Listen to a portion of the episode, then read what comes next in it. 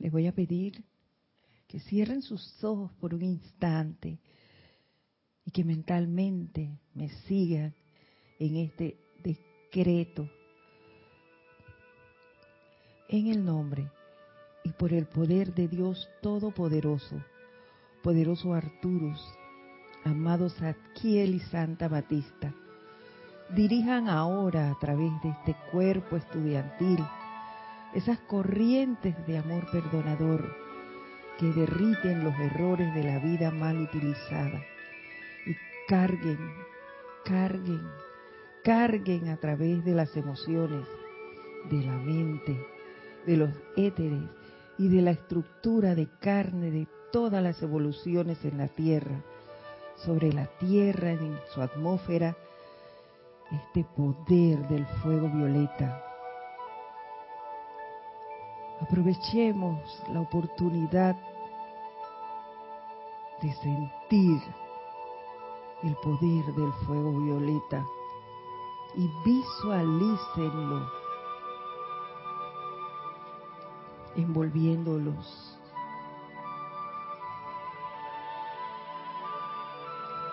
Visualicen cómo cambia la cualidad de la energía de oscuridad a luz. Visualiza cómo toda discordia en ti desaparece, como toda discordia a tu alrededor desaparece y solo queda la luz, la armonía, la paz. Que el Elohim de la paz los selle ahora con su sentimiento de paz crística cósmica ininterrumpida y mantenga ese sentimiento de unicidad, especialmente hasta que se compele esta clase. Buenas tardes. Un, un gran placer y un, todo un orgullo estar aquí con ustedes y compartir esta hora que de este espacio que usualmente lleva muy amorosamente Najairina Porcel, quien hoy está en otra área de la ciudad también esparciendo luz. Mi nombre es Edith Córdoba y estaré con ustedes durante esta hora. Eh, antes de hablar propiamente del tema, quiero decirles que yo soy de aquellos que cuando les dan la oportunidad de dar una clase empieza a buscar te- diferentes temas. Y este venía a mí, vino por diferentes vías y yo, ese no. Y yo decía que, que ya lo han dado tanto, que todos los instructores han descargado esa clase. Y yo, bueno, cada uno tiene su propia música. Y me pasaron un montón de cosas. Y armé otra clase para la semana pasada, que es cuando debí, se suponía, debía estar aquí, y se cambió la fecha, y me pasaron otro montón de cosas que me hicieron ver lo que vamos a hablar hoy. Así que retomamos lo que la presencia me indicaba, ya que era ella quien yo siempre invoco. Dime qué quieres traer a través de mí a esta clase. Y así vino el tema de hoy. Hoy, pues, le damos las gracias a Isa, que está en la cabina. Eh, cualquier pregunta o eh, cualquier comentario que quieran hacer sobre el tema, pues, le agradezco. Le digan a, a ella y, pues, con todo amor, Isa será su voz aquí en este espacio. Vamos a hablar de lo que son las cualidades discordantes. ¡Wow! Les digo que yo no quería hablar de eso, pero bueno, ¿por qué? Porque todavía tenemos de cada una algo y ya verán por qué. Y el maestro inicia diciéndonos, San Germán, las principales cualidades discordantes por las cuales todos, dijo todos, deberíamos hacer llamados pidiendo que se aniquilen para y en toda la humanidad son ira, el odio, la injusticia, el resentimiento, la envidia, la curiosidad, la autolástima y la irritación. No podemos llevar con nosotros ninguna de esas cualidades a la octava de luz de los maestros ascendidos. Y yo me puse a analizar qué facilito es caer en cada una de ellas a través de nuestro accionar diario. Y busqué un, una síntesis de lo que es cada una de ellas para que, a ver si ustedes ven el mismo hilo conductor que encontré yo. E iniciamos con la ira. Y dice así: ira es una emoción cuyos efectos aumentan el ritmo cardíaco, de la presión sanguínea y de los niveles de ad- adrenalina. Cuando estás bajo la ira, no piensas, no analizas nada, simplemente te dejas llevar, te envuelve de tal manera que tú actúas de manera inconsciente, no te das cuenta ni de qué dices, ni a qué te lleva esa acción. La otra es el odio. Dice así: es un sentimiento profundo e intenso de repulsa hacia alguien que provoca el deseo de producirle un daño o de que le ocurra alguna desgracia a alguien. Qué cosa más fea. Y no quiero calificarlo en realidad, corrijo. Qué cosa más desagradable para mí. Pero sí he escuchado muchas veces, sin razón, porque he preguntado, ¿pero por qué le tienes tal odio a, a esta persona? Y me responden, no sé, es que me cae mal, no la soporto. No sé por qué viene aquí o por qué no le pasa tal cosa, por qué no desaparece de, del mundo. Yo, wow, eso es desearle la muerte a alguien. ¿Ves? Y eso es lo que dice aquí, provoca el deseo de producirle un daño o de que le ocurra alguna desgracia a alguien. Se lo estás deseando a esa persona, pero todos sabemos que lo que les vas a desear a esa persona a venir para donde ti, y qué desagradable es eso, que tú mismo te tires esa sustancia tan oscura a tu ser. Y por eso yo decidí, sí, traer la clase y hacer un recorderis de estas cosas, porque sabemos, sabemos que el problema del hombre es precisamente el olvido. Y como nos dijo la diosa de la luz, en unas clases atrás dadas por Kira, no bajemos la guardia. Y yo me di cuenta que en algunas sí lo he hecho. Y doy gracias, Padre, porque al leer esto nuevamente, subo y retomo lo que estaba haciendo y que ya me estaba durmiendo. Así que hora de despertar, Edith, y sigamos. Injusticia es la falta o ausencia de justicia. Puede estar referida a un sujeto o a un grupo social. Según las, los sistemas jurídicos de cada país. Entonces, la injusticia. Y por lo general, queremos que se haga justicia, pero la justicia a mi manera. Y, y condenamos, condenamos a los abogados porque manejan los códigos judiciales según el de su defendido. Esas cosas se dan, ¿ves? Pero no es justo. Y entonces nosotros tenemos muchas veces, y también recordé la clase de Kiran, donde nos dijo que debemos escoger muchas veces ser feliz o seguir sufriendo porque yo quiero que, que me hagan justicia, que no es justo que me pase esto a mí. Y yo, en una de las situaciones que le digo que me pasaron en los últimos días, escuché a una persona que estaba, el familiar estaba por desencarnar y se dedicaba al área de salud. Y el familiar decía, pero ¿cómo es posible que le pase esto a mi familiar? No es justo. Una persona que siempre se dedicó a ayudar a tantos, que estaba pendiente de que nos vacunáramos, de que tomáramos los medicamentos, de que asistiéramos a las citas, todo esto. ¿Y por qué le toca eso? Eso no es justo.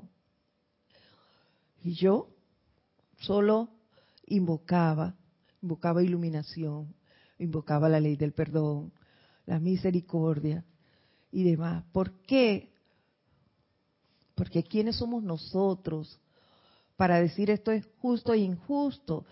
Yo no sé cuál era su plan, yo no sé qué pactó ella y qué le tocaba vivir en este, en este plano a esa persona. ¿Ves? Yo solo veía lo, lo que, la oportunidad que me dio a mí de saldar algo, y de eso hablaremos más adelante.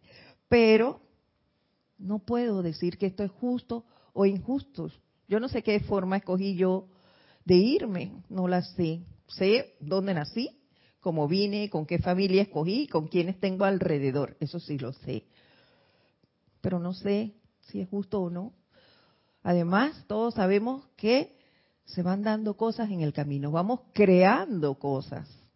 Todo el tiempo estamos generando, generando, generando, generando situaciones que tarde o temprano vendrán a nosotros de regreso. Entonces, no podemos nosotros calificarlas como justas o injustas. Y yo pensaba en esto, es muy fácil calificar cuando el que está sintiendo o viendo eres tú y quieres calificarlo a tu manera. Dígame. Se me ocurre, viendo que en la amada señora Porcia es un ser ascendido que lleva esa cualidad de la justicia, el hecho de que en su imagen ella lleva la balanza. Entonces, yo veo, no sé, como debe haber un equilibrio eh, entre lo aparentemente injusto y e injusto. Justo. Justo e injusto, ajá. Y es como, siento yo en un momento dado puede ser una ley de causa y efecto, ¿por qué? No tengo idea. Así es. Pero puede ser algo de eso también. Por eso te decía, Isa, que no sabemos qué pactó esa persona, no sabemos qué cosas fue creando a través de su caminar en, en este plano, que la llevaron a esto. ¿Ves? ¿Qué, ten, ¿Qué tendría que aprender de esa lección que le tocó vivir? No lo sabemos nosotros. Entonces no podemos estar calificando alegremente que esto es justo o es injusto.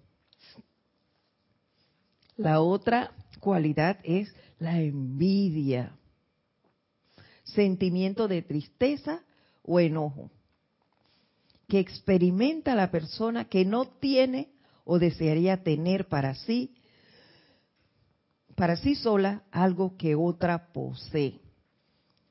Wow, y esto lo vemos eh, como con más constancia. En, en, lo, lo escucho a veces, en por qué esta persona tiene tantas cosas y por qué yo no puedo tenerlas. Por qué... Eh, le voy a contar un caso que pasó hace ya un par de meses. Oye, ¿de dónde sacaron para comprar ese carro?, dice una oh, alguien. ¡Wow! ¿De dónde tendrán tanta plata? Y yo no puedo comprarme, pero ni un vestido. Envidia. Da gracias que la otra persona tiene. Da gracias por todo lo que tú tienes. No, de repente, si tienes un carro también, no lo vas a poder mantener. O te va a pasar algo en ese carro, entonces mejor no tenerlo. Pero gracias porque tienes la provisión para ir en taxi, para ir en el autobús, para disfrutar de los que van en ambos, eh, para caminar porque puedes caminar. Entonces, a disfrutar de todo lo que tenemos y no de que yo me merezco que me den eso. Más que la otra persona. ¿Ves? Porque yo me porto bien, porque yo soy tan buena. Este que no hace nada, todo le llega, todo lo tiene.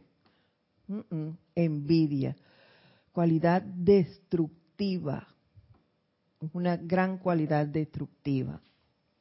Y eso no solamente hablando de lo físico, que es lo que se ha referido, porque también puede haber envidia, por ejemplo, a nivel emocional. Si tú estás en un lugar y, ay, pero yo soy muy amable, y de pronto otra persona llega, ah, porque fulanito tal cosa, y mira qué bondadoso, y mira que siempre está alegre, y ta, ta, ta, ta, ta, ta, ta. Y entonces tú empiezas a sentir envidia a nivel emocional y también empiezas a pensar un montón de cosas que no tienen nada que ver y no expandes eh, la luz y no aprendes de pronto a manifestar esa amabilidad o esa cualidad que tú quieres desarrollar en ese lugar en que tienes la oportunidad de estar, esa cualidad divina, en vez de estar viendo eh, lo negativo. Como decía, creo que Jorge, el, eh, la, el, ¿cómo se llama? La grama verde de tu vecino, algo así. Sí, la grama, el patio de tu vecino. El patio de tu vecino, en vez de estar dedicándote a eso, mira, mira tu propio ambiente, porque... Uh-huh. Eres, es cuestión tuya ser mejor cada día, ser hoy mejor que lo que hice ayer. Así es, cada día mejor. Y eso lo vamos a ver ahora cuando hablemos de la práctica de las enseñanzas. Seguimos con la curiosidad. Uy, deseo que tienen. Mire, les voy a pedir que pongan atención a los inicios de cada una, porque ahí es donde está el hilo conductor. Curiosidad. Deseo que tiene una persona de conocer o averiguar un asunto ajeno que no, que no le concierne o que no es de su incumbencia. Es lo que decías tú, deja de estar viendo la paja en el ojo del otro. Mírate la tucha. ¿Ves? Deja de estar viendo el patio del vecino. Mira el tuyo. ¿Ves? Yo no tengo por qué estar viendo lo que tiene el otro, tengo que estar viendo... ¿Cómo hago yo para expandir mi propia luz? No la del otro, es la que me, lo que les decía antes. Ya todos habían dado esa clase, pero no es lo mismo. Porque es ahora que me tocaba a mí darla, es a mí que me tocaba recordar cosas, y por eso lo traje, ¿ves? Para evitar esto, caer en esto y que esto afecte. Dígame. Yo veo que la curiosidad se manifiesta mucho en los lugares donde uno está y está como bien relacionada también con el chisme. Así porque es. Tú quieres saber qué le pasó a fulanito y lo vas como, oye, ¿te diste cuenta de tal cosa? Y tergiversas muchas veces uh-huh. lo que le pasó a ese fulanito y le vas metiendo un sentimiento que a la hora de la hora también le llega a ese fulanito y puede que le ex- aumentes esa ese sentimiento, esa idea o lo que sea que le esté pasando y no te das cuenta, en el caso de un estudiante de la luz, que en algún momento eso también va a regresar a ti con mayor energía, amplificado, y tú dices, pero ¿por qué me sigue pasando tal cosa? No nos damos cuenta de, de muchas veces eso. Como estudiante de la luz, Isa, yo lo que haría es, si yo veo o creo que te está pasando algo, yo le puedo preguntar a mi instructor, ¿tiene algo fulana? O depende, porque yo te puedo preguntar a ti, ¿te pasa algo? ¿Te puedo ayudar en algo? Y ya, pero hasta allí. No tengo que preguntarte, oye, ¿tienes una cara de bloque hoy? ¿Qué te sucedió? No, ya esa es curiosidad. ¿Ve? No es lo mismo que yo llegue donde ti y diga, eh, te noto muy callada, te traigo un agua, te, te, te ayudo en algo.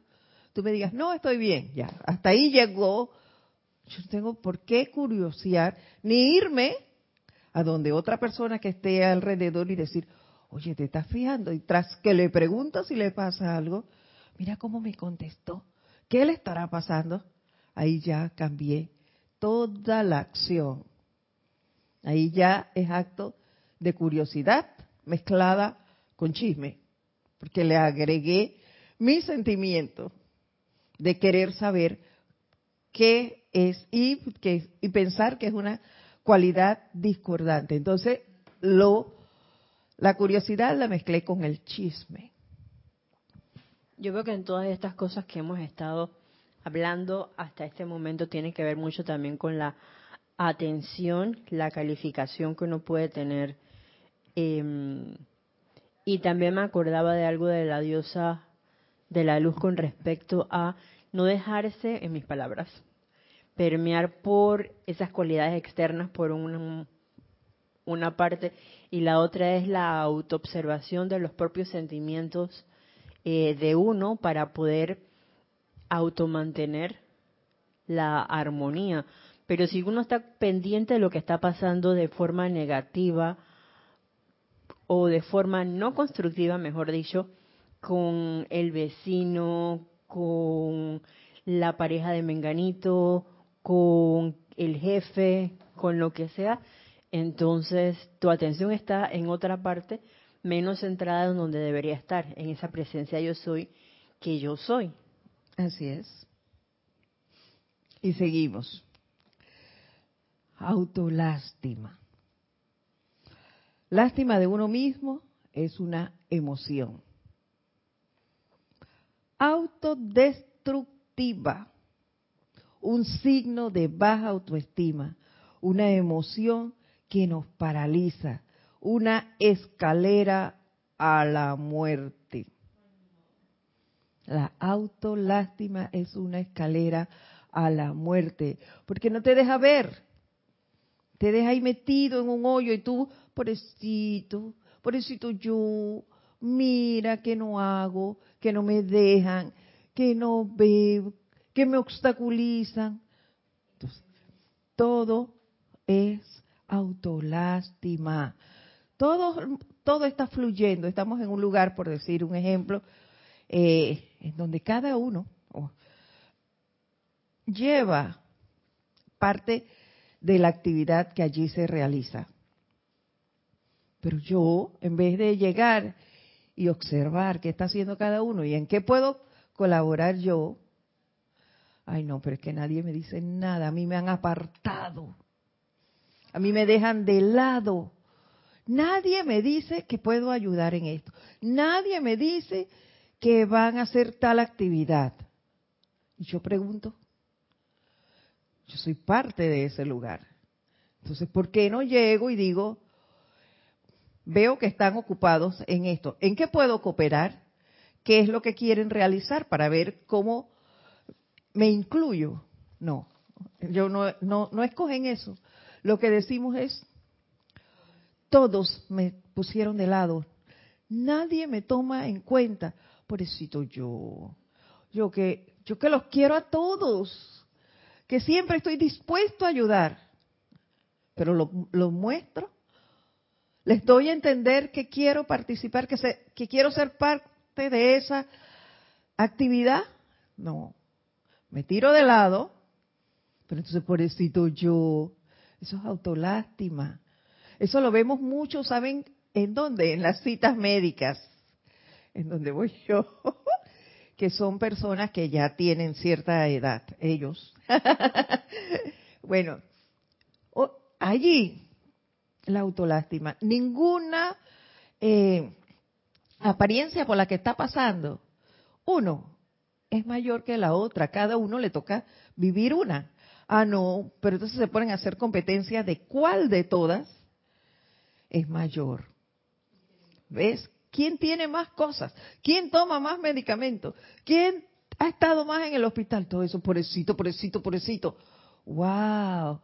Cómo nos vamos encaminando. Por eso es que a veces ves a una persona, después que leí esto, que es la escalera, que la autolástima es escalera a la muerte, me di cuenta, yo, wow, a veces yo me he encontrado con compañeros, eh, ya sea de, de, de estudios o de labores, que tienen menos edad que yo y aparentan un poquito más. Y yo, wow, qué deteriorada está esta persona. Lo he pensado, les confieso. Pero es por esto, porque me las encuentro. ¡Ay, qué bien que no sé qué! ¡Ay, qué bien que estás tú! Me dicen, oye, mira que a mí me dio esto y esto y esto, y ahora tomo medicamento para esto, para lo otro. Y me comienzan a decir, todo eso es autolástima. ¿Ves? Cuando yo voy al médico, esa persona, ese ese doctor se, siempre se ríe de mí. Y me dice, oiga, ¿cómo está, señora Edith? Y yo le digo, muy bien. Y él me dice, yo no me explico cómo usted está así. Yo, no sé, no me pregunte. Es lo que le respondo. ¿Ves? Yo sí sé por qué estoy así. Porque no se me ve así demacrada y decaída. Porque la presencia la pongo a trabajar. Y ahora hablé, hablaremos de eso. Pero que no se note que tú, lo que lo que tú tengas. No, la humanidad no tiene por qué ver si tú tienes algo o no. No, no le, no le des importancia a eso. Dásela a tu presencia. Es ella la que te va a mantener activa. Tú, ella, ella es la que sabe cómo has de estar. ¿Ves? Igual la, la terapista a donde voy, cuando voy a hacerme mis exámenes, ella, a mí me encanta ir donde ella. Cuando ella me ve, ¡guau, si le di, cómo está! No sé qué, ella, ella me califica, les cuento. Dice, aquí viene mi paciente estrella. Así le dice a las otras compañeras.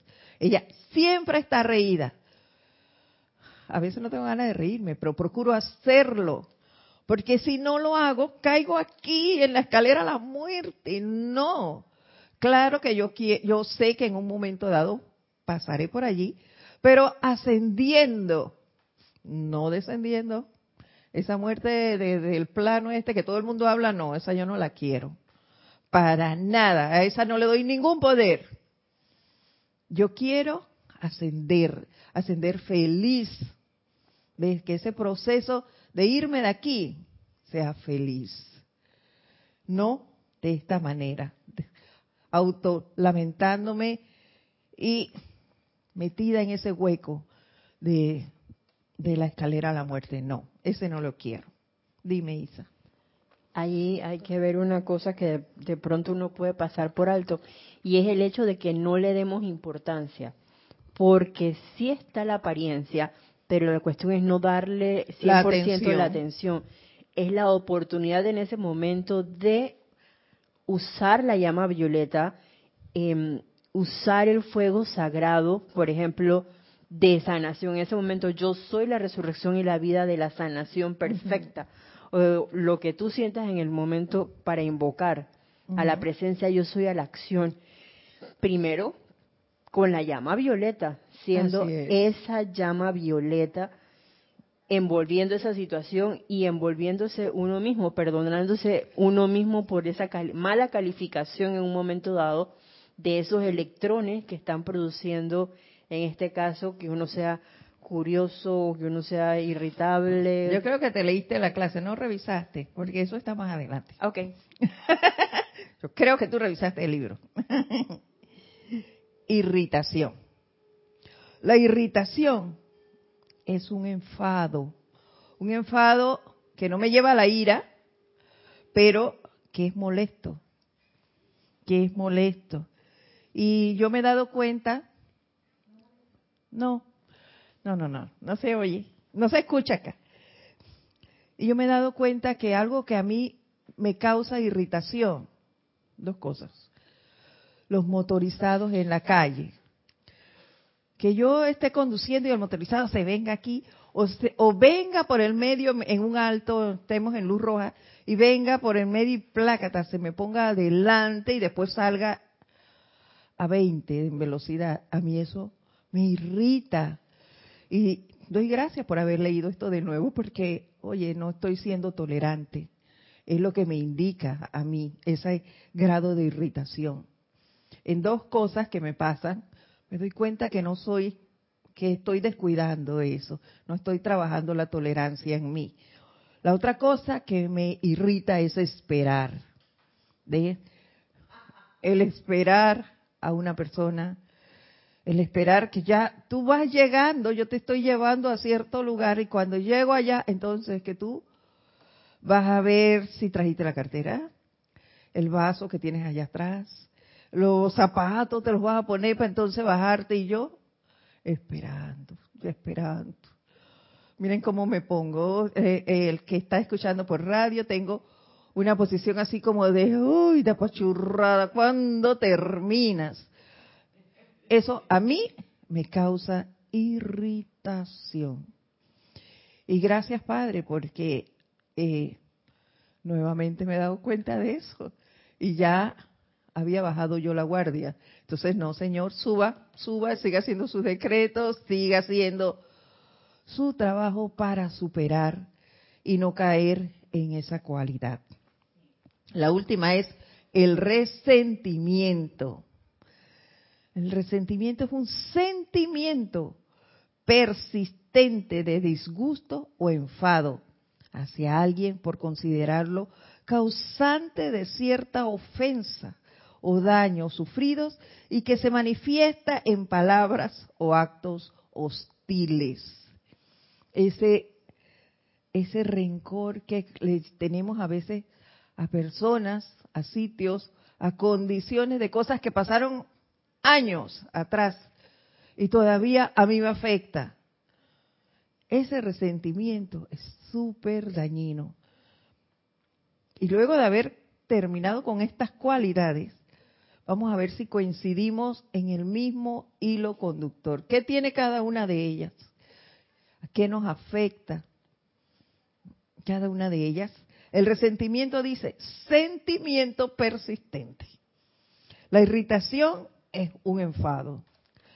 Autolástima, emoción, una emoción. La curiosidad, deseo. Envidia, sentimiento de tristeza. Injusticia, es la ausencia de eso de que yo creo que no merezco tal cosa. El odio es un sentimiento profundo e intenso de repugna. La ira es una emoción. ¿Qué? ¿En qué coinciden todos? ¿En qué cuerpo? El emocional, nuestro mundo, nuestras emociones, la batería nuestra. ¿A qué le tenemos que poner atención? A ninguno se debe descuidar. Pero nuestro emocional es el que nos hace caer en estas cualidades discordantes. Y no nos damos cuenta cuando caemos en ellas. Y quedamos allí.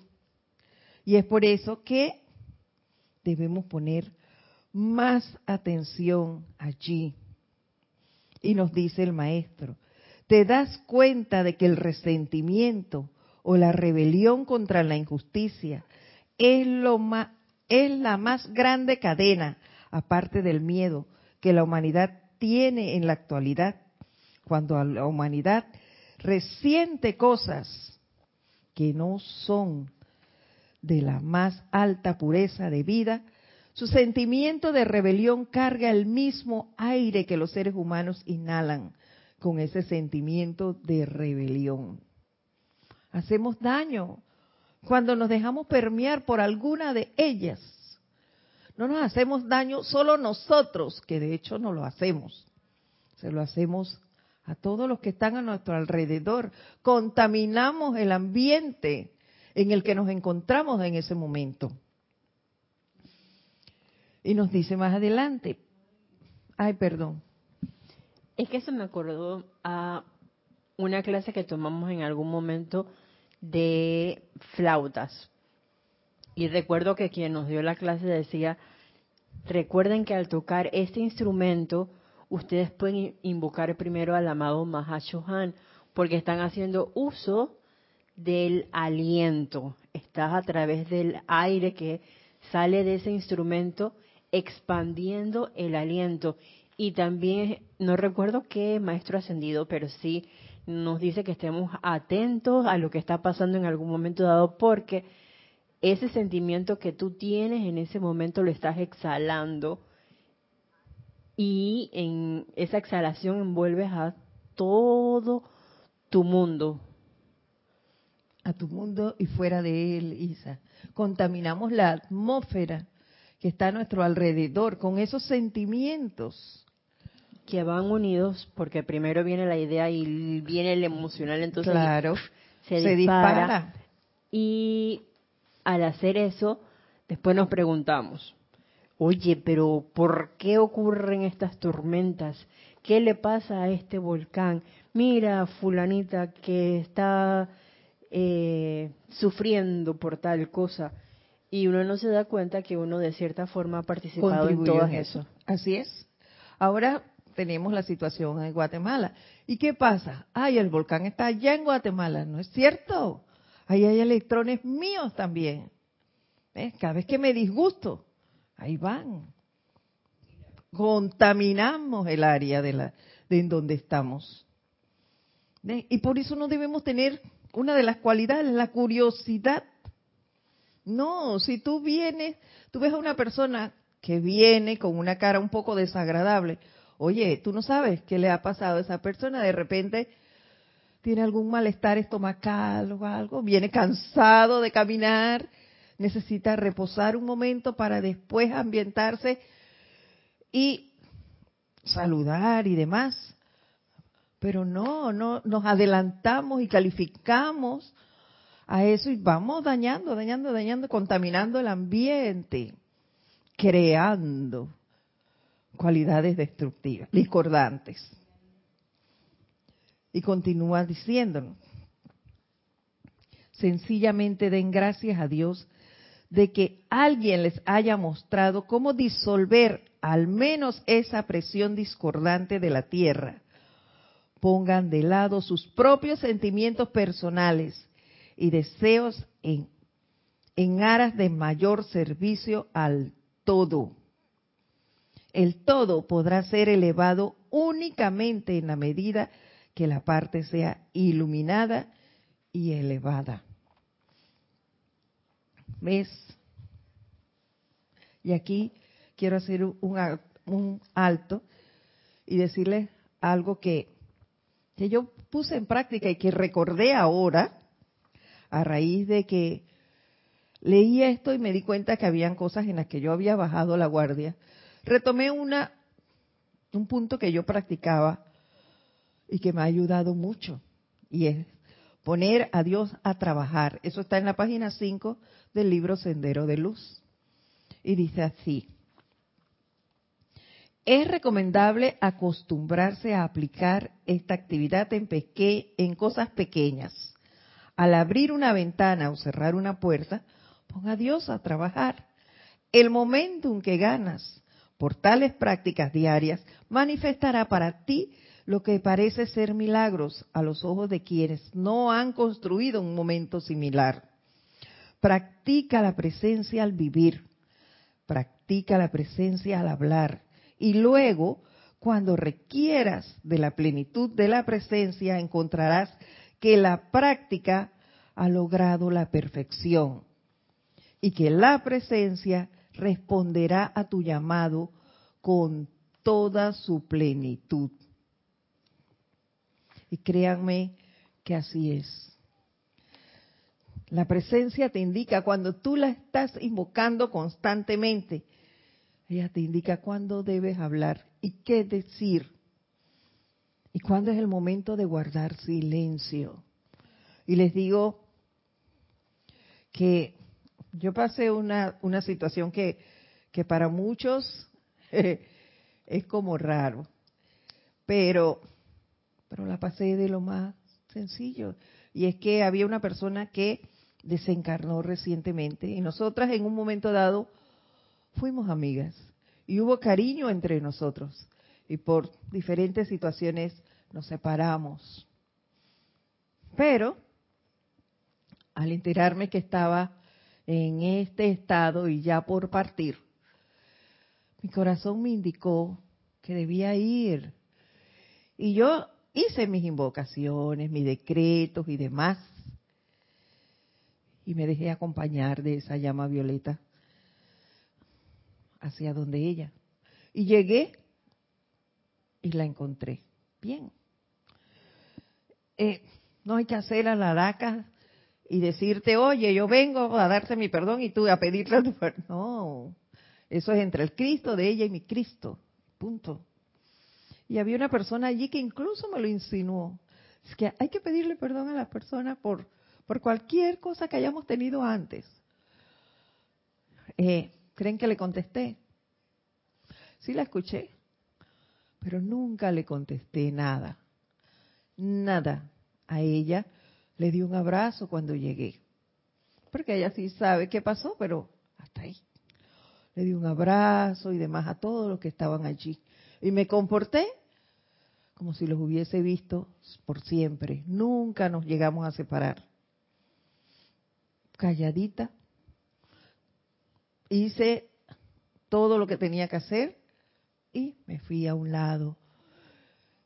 Cuando nos fuimos de allí, al llegar a la casa recibimos la noticia de que la persona se había ido.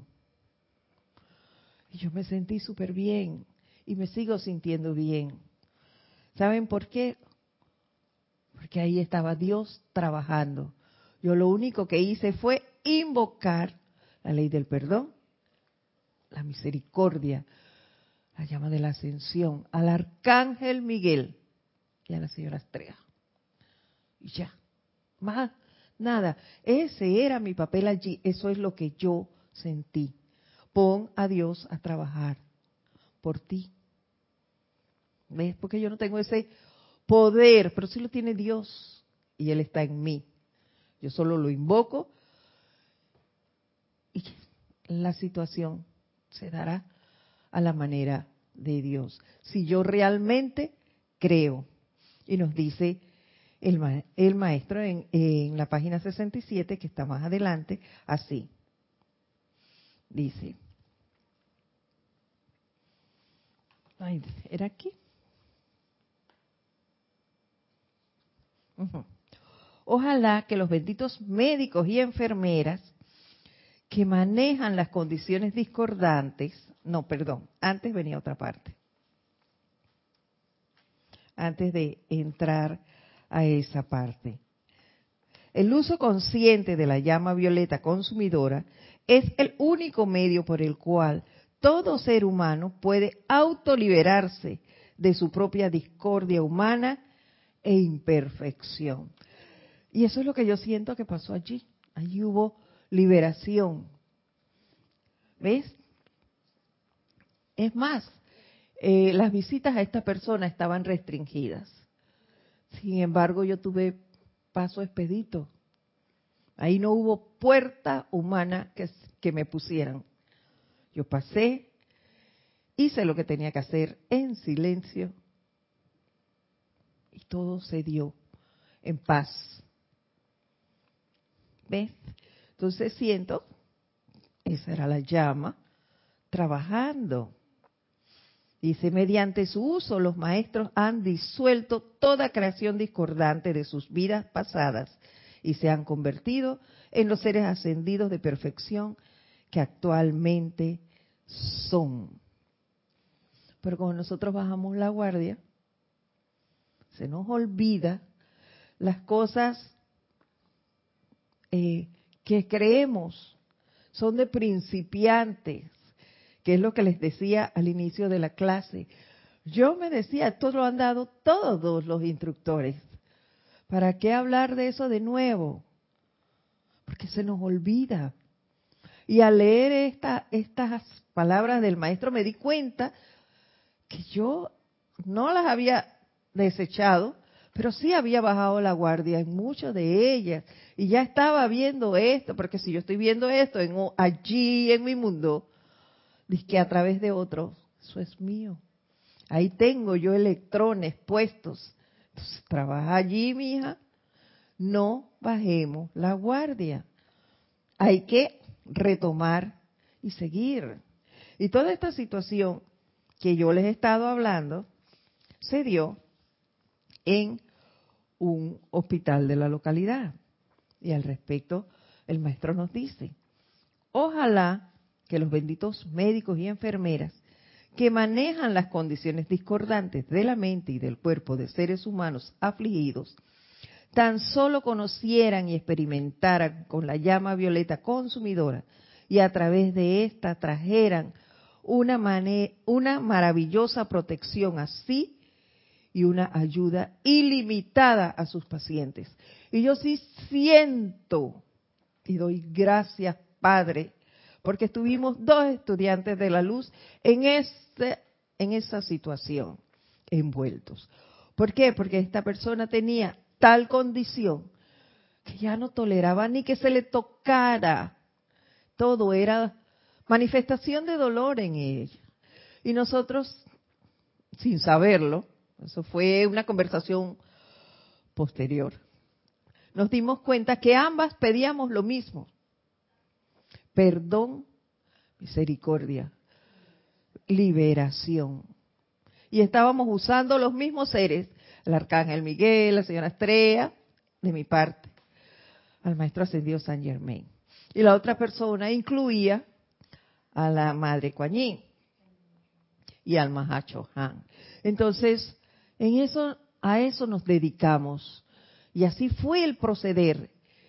Y de mi parte, al, desde el momento en que se dio mi llegada hasta hoy, solo he dado gracias por la oportunidad que me dio, de que la oportunidad de que se me dio de llegar allí y de Cristo a Cristo sanar la deuda, liberar esa energía. Y siento, porque ya les digo, ni una hora pasó de que nos retiramos y la persona desencarnó. Siento que ese es el trabajo que se hizo allí, que esa era la llama trabajando allí, liberándola de ese estado. El que se quedó aquí trabajará en sí por el desapego. Pero la persona ya es libre. Y eso es lo importante. Que hagamos donde estemos nuestro servicio. Nuestro servicio es llevar la luz en donde estén. Nos tocó parte de silencio. Hablamos el mínimo, que era el confort, dar confort a esos seres. Invocar, lógicamente, porque allí se dio resentimiento también. Apenas se dio esa situación, la persona más cercana al que desencarnó dijo, no quiero que esa persona vaya Al, al sepelio que van a hacer. Entonces, yo no sé ni quién era. Me callé. La otra, las otras que estaban allí la miraron como sorprendidas y yo dije, es su dolor. Ya. Eso fue todo lo que dije.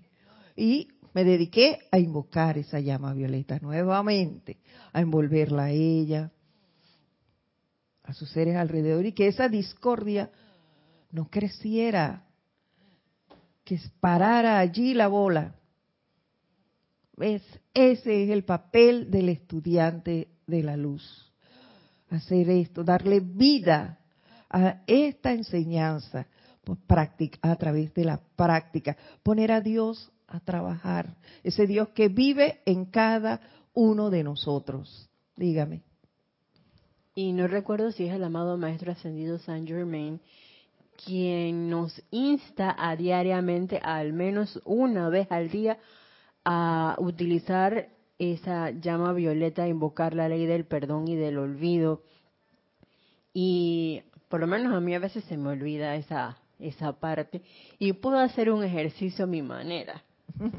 Pero lo importante creo que es el hecho de llevar la atención al corazón, a esa presencia yo soy, y... y ir expandiendo ese, de poco a poco, esa llama violeta, cosa de que en algún momento uno será eh, esa llama violeta. No tengo que invocar, es que amado Maestro Ascendido Señor, no. no, es como el amado Maestro Ascendido Jesús, ya se hace como la conexión directa uh-huh. con la presencia yo soy, que yo soy, y entonces yo soy esa llama viviente de fuego violeta, y puedo transmutar a mi alrededor todos esos núcleos, electrones que estén presentando algún tipo de imperfección de la índole que sea. Por eso Isa hablaba de precisamente de poner a Dios a trabajar en ti, porque es a través de ti, porque eso se hace un hábito. Ya para ti no será difícil decir yo soy la llama violeta aquí, aquí y ahora, actuando en esta situación, transmutando estos, estos electrones. Eso te sale natural, porque se te hace un hábito.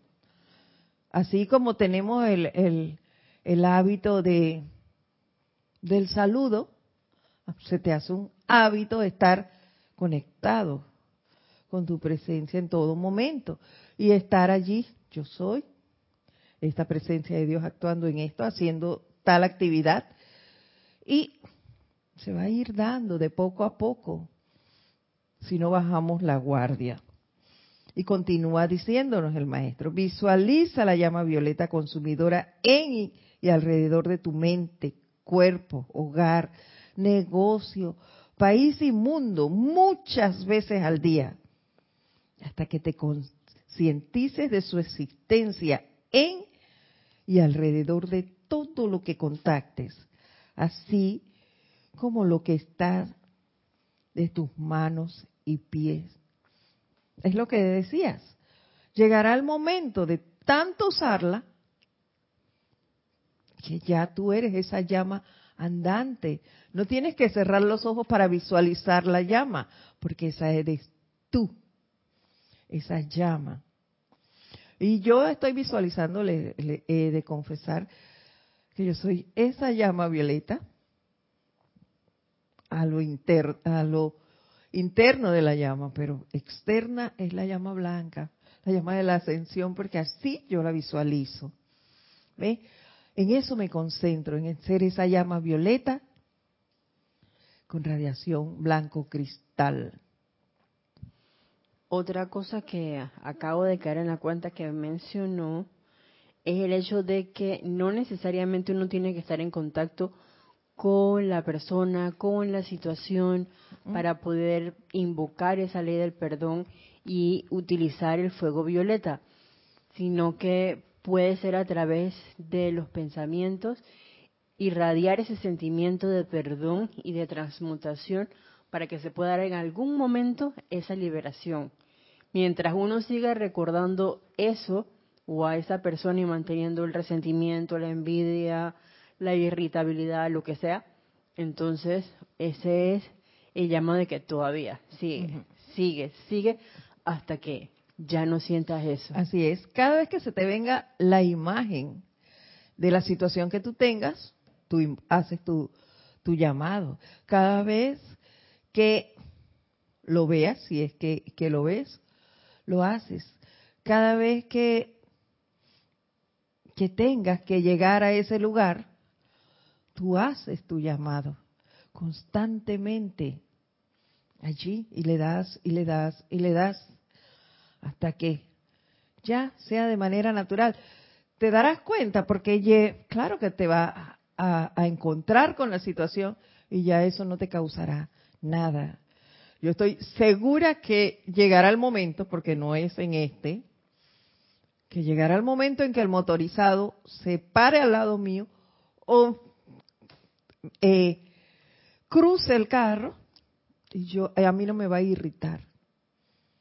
Llegará ese momento, todavía no, porque estoy trabajando en eso, pero no voy a bajar la guardia. Y eso es lo importante que veo en esto, mis queridos hermanos, es mantenerse activo, pero activo y atento a tu presencia, a tu llamado, a esa, a ese poner a Dios a trabajar, como nos dice el maestro. No apartarnos de eso, no bajar la guardia, como nos dijo la diosa de la luz a través de Kira. Mantengan su atención en esto. Esta enseñanza es práctica. Y no se los digo solo yo, todos los instructores se lo han dicho. Pónganla en práctica, experimenten y ustedes van a ver los resultados. No les puedo exponer aquí todo lo que yo he vivido hasta ahora y en todo lo que he obtenido excelentes resultados. Algunos pedidos han sido como yo quería, otros no, pero a la larga me he dado cuenta que el que no se dio como yo quería, se dio de la mejor manera. ¿Ves? Tuvo un resultado mejor de lo que yo había pedido. Entonces, me doy cuenta que, que siempre hay una respuesta. En el todo llamado tiene una respuesta.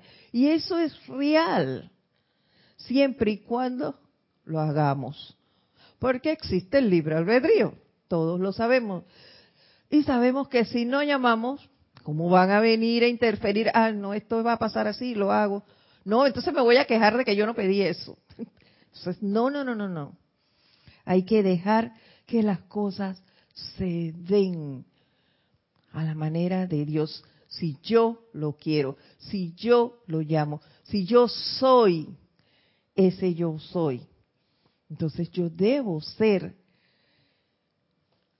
constante en el uso de esta enseñanza que la hemos recibido a través de muchos seres, con los ejemplos de ellos, con los ejemplos de los que estamos con ustedes constantemente, transmitiéndoles nuestras experiencias, nuestras vivencias con esta enseñanza. La de cada uno es diferente, que es lo que les decía al inicio. Y yo me, yo me revelaba a dar esto, pero mire que ha sido, se la, les espero haber recordado el uso de esto, tal cual lo he recordado yo, retomar estas acciones y seguirlas, seguirlas manifestando, seguir dándoles ese poder que es el que me hará cada vez mejor, cada vez me hará ser más esa llama, esa llama que vive en el corazón de cada uno de nosotros, esa llama que tú eres, ustedes son y que yo soy. Los dejo con estas palabras. Nos vemos el próximo lunes, que ya estará Irina aquí. Y si no está, estaré yo mientras la presencia me tenga aquí. Nos vemos entonces y tengan ustedes mil bendiciones. Mi nombre es Edith Córdoba. Hasta pronto. Gracias.